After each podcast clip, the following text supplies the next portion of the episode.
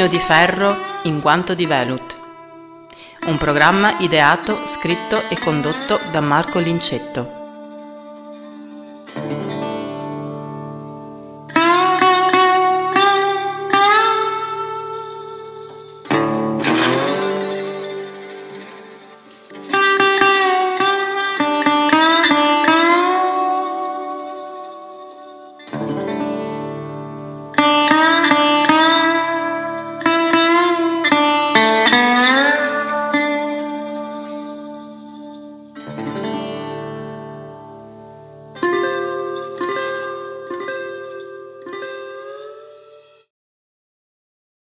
Tenere fede ad una certa tradizione di eccentricità, se vogliamo, di questo canale, anche oggi farò un video un po' differente dal solito. E in cosa consiste questa differenza? Che in realtà oggi farò pubblicità, molto fra virgolette, ovvero vi racconterò di altri canali YouTube. Parlerò di concorrenti potenzialmente detti e passatemi la risata bonaria perché io credo che in questo grande calderone di creativi la strada migliore sia sempre quella della collaborazione e della stima reciproca con chi appunto si stima che la strada migliore per anche affermare le proprie idee sia quella di non aver paura di parlare delle persone che si stimano ed è esattamente quello che farò oggi, anche perché eh, io sicuramente sono ormai, fra virgolette, uno youtuber professionista, ma a mia volta mi diletto, la mia passione, la mia, il mio intrattenimento è quello di eh, seguire altri canali YouTube e ovviamente a partire da canali musicali con grande evidenza. E oggi vi parlerò per l'appunto di due canali che si occupano di musica, ma anche di due canali che non si occupano di musica in senso stretto e anche in senso lato. Ma partiamo dalla musica ovviamente e, e partiamo da questo fenomenale canale delle Mona Lisa Twins. Chi sono le Mona Lisa Twins? Banalmente sono Mona e Lisa Wagner queste due gemelle perfettamente identiche, eh, da un po' di tempo differenziate nell'immagine solo dal colore dei capelli sostanzialmente, che hanno iniziato la loro carriera di musiciste praticamente in culla. Infatti eh, loro sono due sorelle austriache, nate in un piccolo paese dell'Austria, veramente un piccolo piccolo paesino di montagna, e nascono, guarda caso, in una famiglia musicale, in particolare il papà è da sempre un eh, musicista, un musicista professionista, eh, leader di un gruppo rock, compositore, autore, produttore. Io credo che se avessi avuto figli, anch'io inevitabilmente avrei provato a indirizzarli verso il mondo musicale e, ed è quello che ha fatto questo signor Wagner evidentemente, probabilmente cogliendo anche un naturale talento in queste due ragazzine, ripeto, fin da piccole. Quando dico fin da piccole intendo proprio piccole piccole perché il loro eh, debutto eh, online e eh, a questo punto anche in termini di registrazione avviene quando avevano 16 anni. Qual è la scelta inizialmente? Inizialmente, ma tuttora, quella di eh, dedicarsi all'omaggio e allo sviluppo della grande canzone eh, britannica degli anni 60. Cosa vuol dire questo? Vuol dire sostanzialmente Beatles. Infatti le nostre Mona Lisa Twins si affermano eh, fin dall'inizio per queste cover da loro proposte dei grandi successi dei Beatles. Ma non solo perché in realtà è un po' tutta l'atmosfera di quegli anni 60, middle 60s, eh, che influenza la poetica evidentemente inizialmente del papà e trasferita poi questa passione anche alle figlie. Quindi oltre ai Beatles abbiamo anche interpreti e autori americani come Simon and Garfunkel e eh, tanti altri, Mamas and Papas, cioè tutta quella mitologia della West Coast fine anni 60 che tutto sommato culla anche le nostre personali passioni. Dicevo, debutto eh, discografico e contestualmente online con dei video io mi permetto di dire quasi commoventi, perché i primi video delle Mona Lisa Twins non sono video dove le ragazzine appaiono quello che non sono, no, sono queste due bambine di provincia, ad esempio ce n'è uno molto bello, dove loro sono in vacanza e si capisce che sono in vacanza con i genitori negli Stati Uniti e vengono filmate mentre cantano per l'appunto California Dreaming lungo le strade di San Francisco, ma con quella dimensione del video familiare. Io non so quanto questa tecnica iniziale fosse voluta e quindi un po' ruffiana e, quando, e quanto invece non fosse semplicemente eh, una necessità dettata anche da mezzi non particolarmente professionali. Fatto sta che risulta assolutamente vincente. Poi via via che passa il tempo si accumulano gli album, la professione diventa vera professione anche con la creazione di un fans club, con eh, l'inizio di esibizioni live fuori dal video. E la più eclatante di tutte è la loro presenza stabile, ad esempio, nel circuito dei gruppi che si esibiscono a The Cavern, il famosissimo locale che lanciò i Beatles e che oggi è una sorta di eh, monumento alla musica live di un certo tipo. Ecco quindi che vengono circondate anche da un gruppo vero e proprio che le accompagna, la batteria, il basso in particolare. Sì, perché le nostre Mona Lisa sono fondamentalmente cantanti e chitarriste, disti- eh, dividendosi abbastanza equamente il ruolo di chitarra solista e chitarra di accompagnamento però alla fine, come anche il papà, si specializzano nel, nel suonare anche altri strumenti, evidentemente, quindi questo polistrumentismo diventa una caratteristica sempre più saliente anche negli ultimi video. Video che eh, continuano a mantenere anche nell'evoluzione degli anni un'impronta familiare. È evidente che questi video sono girati in dimensioni piccole, non in mega studi,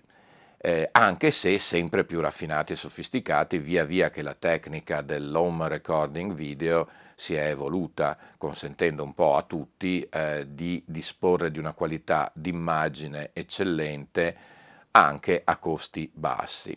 Eh, mi piace molto questo concetto anche di autarchia, se vogliamo, applicato dalle Mona Lisa Twins. Sì, perché la loro produzione, il management è tutto saldamente in mano alla famiglia, cioè fortemente eh, guidato, organizzato da loro stesse, con l'aiuto del padre, con l'aiuto comunque di uno staff familiare. E eh, questa, secondo me, è una forza incredibile per eh, un gruppo, per un artista, per chiunque, cioè questo nucleo della famiglia, inteso come nucleo base della società stessa, come vediamo anche a livello produttivo lavorativo, è un concetto che purtroppo il globalismo che sta distruggendo il pianeta e l'umanità vorrebbe mettere in un angolo. No? Ecco, eh, mi piace leggere le Mona Lisa Twins con il loro naturale sviluppo della loro attività, della loro personalità, del loro essere umane, come un simbolo, un simbolo tranquillo, pacifico, non aggressivo, eh, non urlato di eh, quello che io amo intendere ancora come punto di sviluppo e punto cardine delle nostre società. Un'altra caratteristica, questa più sottilmente tecnica che mi piace sottolineare, tornando al concetto molto virgolettato di autarchia, è come nei loro video eh, è sempre presente la componente elettronica, soprattutto i microfoni. I microfoni sono sempre in scena e questo anche probabilmente a indicare il, il concetto di live, cioè di ripresa molto diretta. Ma questi microfoni sono tutti clamorosamente sempre gli stessi, ovvero gli stessi della stessa prestigiosissima ditta che è la HG. Guarda caso, storica impresa austriaca. E insomma sono tutti eh, anelli che mi piace eh, incrociare uno con l'altro. Naturalmente sia di Mona Lisa Twins che dei prossimi eh, protagonisti di cui parlerò trovate i link al canale nella descrizione di questo video e io vi consiglio caldamente di andare a cliccarci sopra e eh, andare a gustarvi per l'appunto i loro tanti video e magari farli diventare, se per caso già non lo fossero, vostri beniamini. Lasciamo da parte per un attimo le Mona Lisa Twins e passiamo a un altro personaggio che ho scoperto in realtà da poco, un chitarrista, un chitarrista, si chiama Lucas Imbiriba. Questo chitarrista eh, di origine brasiliana ha una storia veramente particolare. Con tutta evidenza si tratta di un talento sopraffino della chitarra. Ma di che tipo di chitarra? Inizialmente della chitarra classica. Il giovane Imbiriba inizia a studiare la chitarra classica alla giovanissima età di 10 anni nella sua terra in Brasile e in soli 5 anni brucia tutte le tappe, diciamo così, accademiche e arriva a diplomarsi col massimo dei voti. A questo punto questo talento, queste sue qualità non restano nascoste e eh, ottiene una borsa di studio per andare a specializzarsi, a studiare ulteriormente a Barcellona, ovvero in terra di Spagna, ovvero nella patria indiscussa di questo strumento meraviglioso che è la chitarra, in particolare chitarra classica, ma non solo come vedremo. Questo periodo fra i 15 e i 20, 21, 22 anni, oltre a consolidare tutte le sue basi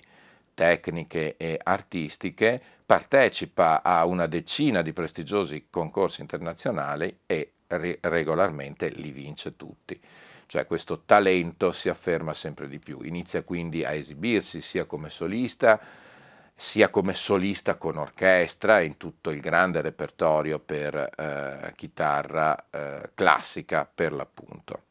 A quel punto il giovane Imbiriba eh, decide di provare a guardarsi attorno, ad esplorare altri territori. Inizia a cantare, scopre di avere anche delle discrete qualità di cantante e dà letteralmente una sterzata alla sua carriera, senza evidentemente abbandonare il mondo classico, però intraprende anche la strada del rock, eh, crea un gruppo, riesce subito ad ottenere un discreto successo, ancorché non oceanico, pubblica un primo disco, inizia una serie di tournée attraverso l'Europa, fra l'altro con questo suo gruppo viene a suonare anche in Italia. Ma ancora non basta, ancora la sua eh, curiosità, la sua inquietudine di interprete, di autore, di musicista, di intellettuale della musica eh, lo spinge ad andare oltre e eh, in questa terza fase, che poi è quella attuale che eh, stiamo vivendo e grazie alla quale l'ho scoperto, si innamora di un altro stile chitarristico molto prestigioso e eh, molto anche importante, che è il cosiddetto finger picking style, non disgiunto da uno studio, peraltro iniziato ben prima, anche di un altro genere chitarristico e musicale estremamente importante e eh, di cui la Spagna è evidentemente regina. E sto parlando del flamenco. Ecco quindi che la caratteristica principale del chitarrismo di Lucas Imbiriba di oggi è questa commistione fra il finger picking style e la tradizione del flamenco. Ma attraverso che genere va a esplicare queste tecniche? Ancora una volta quello che noi potremmo chiamare crossover ed è quello che lo afferma definitivamente nell'immaginario popolare proprio grazie a YouTube e ai siti di streaming, Spotify in particolare. Lui negli ultimi anni, nei recentissimi anni, ha infatti pubblicato due dischi esclusivamente online, inizialmente per Spotify, e una serie di video, video ancora una volta semplicissimi, a camera fissa di lui che suona, dimostrando quindi tutte le sue qualità, perché a camera fissa, come si dice, non c'è trucco e non c'è inganno. E questo stile crossover si esplica proprio in questo modo qua, cioè applicando finger picking e ispirazione flamenca ai grandi successi rock internazionali. E questo è il primo dei due ultimi dischi. E quindi troviamo delle sue versioni veramente spettacolari di brani famosissimi come Sultans of Swing oppure Hotel California eh, e così via, insomma sono veramente titoli e brani non famosi ma strafamosissimi. Senza dimenticare naturalmente eh, l'omaggio al flamenco tucura, infatti io l'ho scoperto proprio grazie ad una sua versione pazzesca di Malagueña, che è un grande classico del mondo del flamenco. Eh, Financo ha delle sue eh, vere e proprie eh, creazioni, cioè brani originali ispirati a questo genere che si trovano all'interno di questo album. Il secondo, quasi gemello album di questo tipo, affronta invece il mondo delle grandi colonne sonore cinematografiche. Lui ha realizzato a questo punto, sfruttando anche la tecnica della sovraincisione, eh, una, una, versione semplicemente spettacolare della suite dei temi del film Zorro, mitico film Zorro con Antonio Banderas, tema bellissimo di suo che viene rielaborato in modo spettacolare dal nostro Imbiriba, ovviamente, ripeto, a questo punto eh, sfruttando anche la tecnica della sovraincisione perché si sente chiaramente la presenza di più di una chitarra tutte naturalmente suonate da lui, con qualche ospite. E questa è la vicenda di Lucas Imbiriba, che cito perché grazie a questi due dischi è letteralmente esploso a livello mondiale, parliamo di 20 milioni di visualizzazioni solo su YouTube e non parliamo ovviamente dei milioni e milioni di ascolti attraverso Spotify. E questi sono i due eh, siti, i due campioni del web relativi al mondo della musica di cui vi volevo parlare oggi. Io però ho un'altra passione, come sapete, in realtà ne ho un po' di passioni, che però tutte sono coordinate fra loro in qualche modo. Eh, la passione è la fotografia, come ben sapete, ma eh, non disgiunta dal viaggio. Ecco quindi che eh, da qualche tempo e questo è un argomento che andrebbe approfondito e qui ne accenno solo le cause, concentrandomi invece sui soggetti che voglio presentare, si è sviluppata una tendenza da parte di molte persone che è quella di, eh, come si dice, mollare tutto e andarsene, che si traduce nel letteralmente dare una svolta definitiva e anche drastica alla propria esistenza, vendere i propri asset, come dicono quelli bravi, appartamenti, lasciare il lavoro che si è fatto fino a quel momento, comprarsi un camper più o meno grande, più o meno bello e lanciarsi a scoprire il mondo e lanciarsi a fare questa vita in viaggio. Questa, ripeto, è una scelta sempre più diffusa, probabilmente anche considerando eh, lo stato delle cose, come direbbe Wim Wenders, della società occidentale attuale che eh, lascia alle persone sempre meno sicurezze e quindi alcuni dicono perso per perso andiamo a scoprire il mondo finché, finché ci è consentito farlo. Alcuni di questi avventurieri decidono secondo me anche intelligentemente, di eh, trasformare questa loro fuga anche in un vero e proprio modus vivendi e di conseguenza un vero e proprio lavoro. E il modo migliore per fare questo, guarda caso, è creare un canale YouTube per condividere queste esperienze di viaggio, questo stile, questa propria personalità con evidentemente più persone possibili. Io ho cominciato durante l'epoca in cui eravamo reclusi per voler di Stato a seguire più di uno di questi qui, ma alla fine e anche molto velocemente mi sono affezionato a due di questi canali che, guarda caso, sono sviluppati da due coppie nella vita, che questa evidentemente è la condizione quasi presupposto per poter realizzare un'impresa di questo tipo. E il primo di questi canali saldamente in testa ai miei gradimenti non può che essere Steps Over. Steps Over eh, vede protagonisti eh, due, due signori, marito e moglie, Simone e Lucia, non giovanissimi, attorno ai 50 anni entrambi, che eh, cinque anni fa, più di cinque anni fa, decidono, dopo una lunghissima preparazione, di abbandonare tutto e andare alla scoperta del mondo. Detta così è banale perché in realtà la loro storia parte da almeno 10-12 anni prima, addirittura loro raccontano di essersi conosciuti per frequentare il medesimo club di eh, motociclisti, perché Lucia era di suo motociclista appassionata di viaggio. Iniziano a fare questi viaggi nei ritagli eh, di tempo libero, nelle vacanze, dai loro normalissimi lavori che facevano prima di questo evento di cambio vita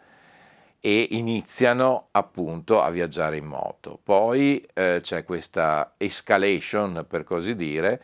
verso il camper. Ma che camper? Fin da subito non il normale camper, ma un camion, un, un, classico camion trasformato, camperizzato come si dice, e camperizzato da chi? Da loro stessi, perché una caratteristica di Steps Over è eh, che i loro mentori, i protagonisti,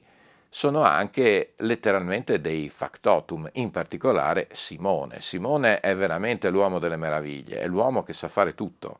è l'uomo che sa montare e smontare il proprio camion dal primo all'ultimo pezzo, che conosce ogni segreto più recondito e grazie anche alla sua formazione professionale di esperto informatico riesce quindi a gestire tutta la parte elettronica importantissima di questi mezzi e della loro vita stessa che evidentemente è saldamente attaccata al web, all'informatica e a tutto ciò che ne consegue, anche perché realizzare questi video richiede anche una competenza specifica, fotografica, informatica e quant'altro. Simone e Lucia di tutti sono secondo me i più strutturati, quelli che eh, sono partiti con un progetto molto sedimentato, dico solo che il camion che loro oggi utilizzano, un MAN, che è una famosissima ditta eh, europea tedesca che costruisce questi mezzi molto robusti. Dicevo, un MAN comprato usato dall'esercito danese, se non sbaglio, e eh, letteralmente trasformato da loro, ma da loro vuol dire proprio da loro due con pochissimi, pochissimi aiuti estemporanei esterni, lungo due anni. La camperizzazione, la trasformazione del camion ha richiesto due anni di attività, due anni in cui quindi si affinano anche le idee, due anni che sono un periodo così lungo non solo per definire tecnicamente l'oggetto, ma anche per continuare a pensare e rifinire le idee attorno all'avventura che stanno per affrontare. Questo per dire come eh, Simone e Lucia nel momento in cui sono partiti verso l'Africa eh, nel 2017 non sono partiti come si dice veramente all'avventura, certamente all'avventura ma con una base di conoscenza, di preparazione mentale, di preparazione tecnica, tale per cui oggi viaggiano, come si dice, a vele spiegate attraverso le Americhe, in questo periodo eh, partendo dal Sud America, eh, sono finalmente arrivati a quello che ho scoperto essere e come dar loro torto uno dei loro sogni, ovvero il Grande Nord, cioè sono arrivati con il loro Valentino, il nome del camion, al, all'Oceano Artico, quindi ai territori del nord-ovest del Canada, dell'Alaska, degli Stati Uniti, che era una delle grandi mete. Adesso siamo in attesa di capire nei prossimi mesi quando ci comunicheranno la, le prossime destinazioni, perché il loro è di fatto un never ending tour, perché come ripetono più e più volte, il loro non è un viaggio, il loro non è una vacanza, e quello che noi vediamo, questo loro muoversi costantemente, è la loro vita. E questo è veramente un concetto molto molto importante che probabilmente li differenzia anche da moltissimi altri che possiamo trovare sul web. Simone e Lucia sono delle star, non avrebbero bisogno della mia pubblicità, credo che il loro canale vada ormai oltre i 200.000 iscritti, hanno Patreon, hanno Twitch, hanno messo in piedi anche un sistema di comunicazione e interazione con i loro appassionati veramente notevole e importante, a dimostrazione e riprova ovviamente della, eh, così anche della loro capacità organizzativa, della loro capacità imprenditoriale, perché poi alla fine bisogna pensare che il camion ha bisogno di gasolio, loro devono alimentarsi, de- devono curarsi quando stanno male, insomma, eh, comunque la vita richiede denaro, perché eh, di questo, su questo si basa da millenni ormai il nostro vivere, la nostra società eh, ovunque intesa. E quindi per mantenere questa, questo approccio è necessario avere anche appunto una capacità imprenditoriale che possa fornire loro quanto basta per continuare a vivere in questo modo qua e credo che loro riescano a farlo benissimo.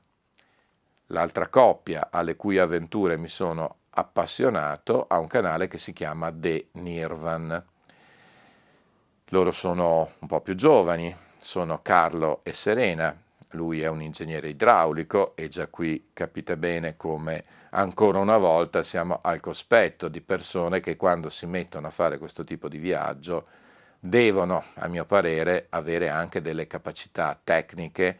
tali da consentir loro di sapersela cavare in, eh, nelle situazioni anche difficili che si possono venire a creare. Ecco, Carlo e Serena sono un po' meno presenti, anche se il loro canale è un canale comunque ormai affermato e riconosciuto. Il loro progetto nasceva come un progetto a termine, quindi non tanto un progetto di vita, ovvero partire, nel loro caso al contrario rispetto a Simone Lucia, partire dal, dal Grande Nord, quindi dall'Alaska, per arrivare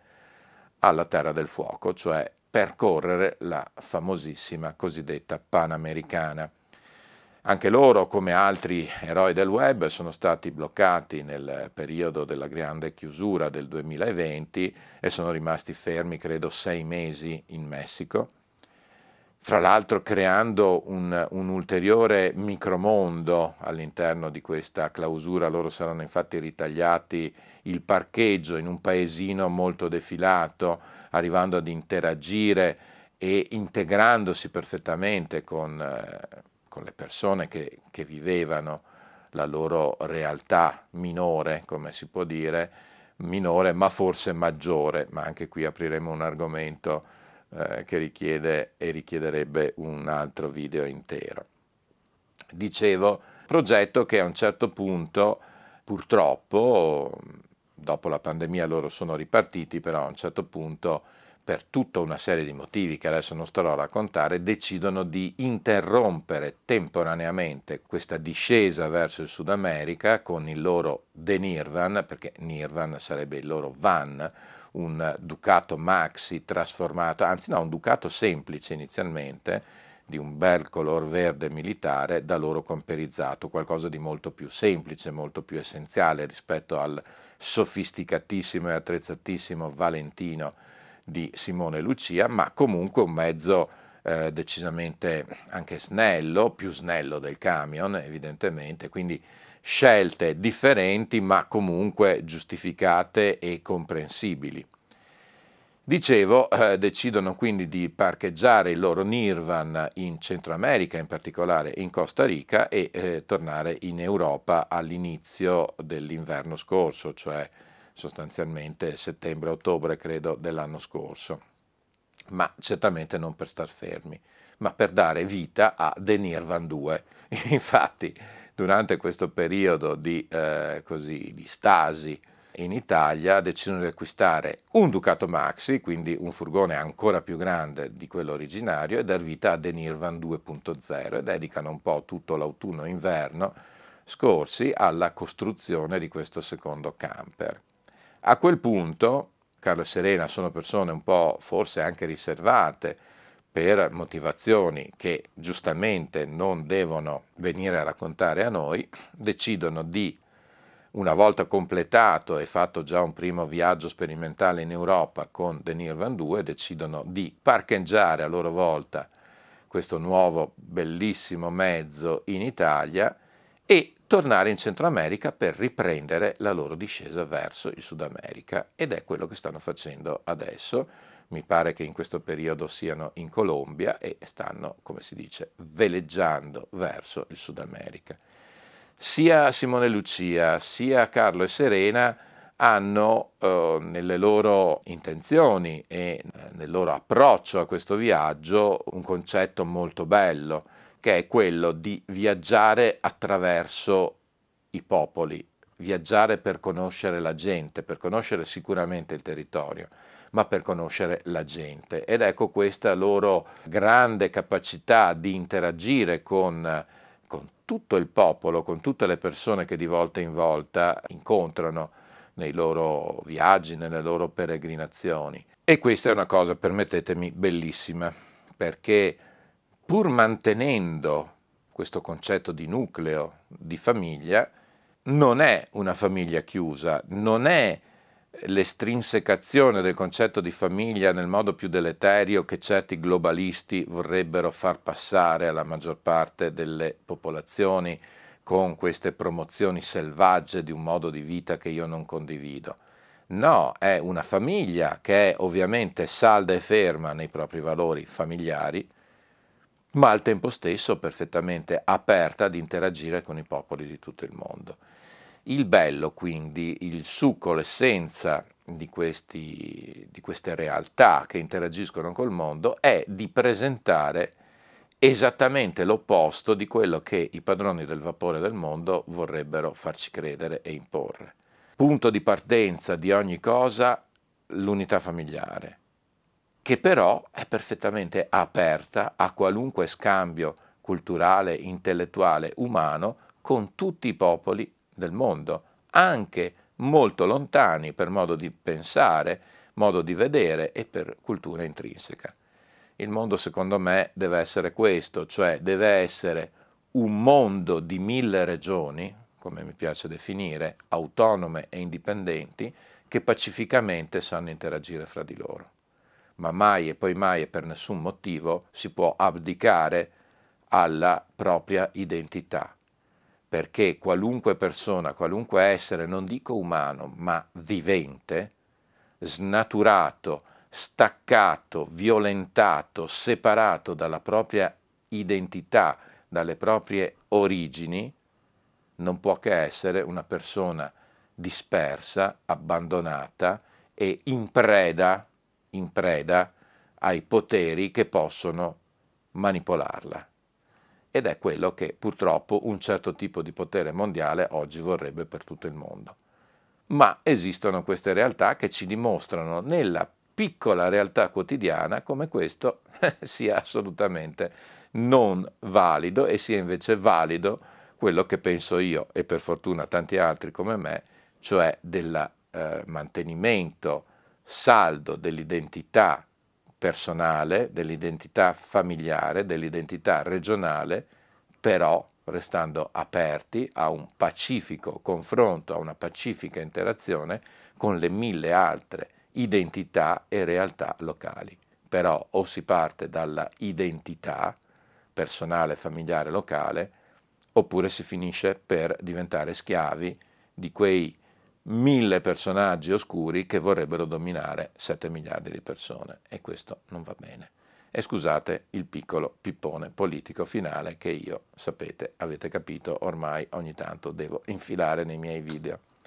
Questo video è andato molto lungo, non mi sono voluto fermare, ma eh, insomma ci tenevo veramente eh, molto a parlare di queste realtà di puro intrattenimento, come sono le due iniziali di cui ho parlato, dedicate alla nostra passione che è la musica, ma anche a queste due identità, realtà di vita che secondo me sono un bellissimo esempio di come dovrebbe funzionare il mondo oggi.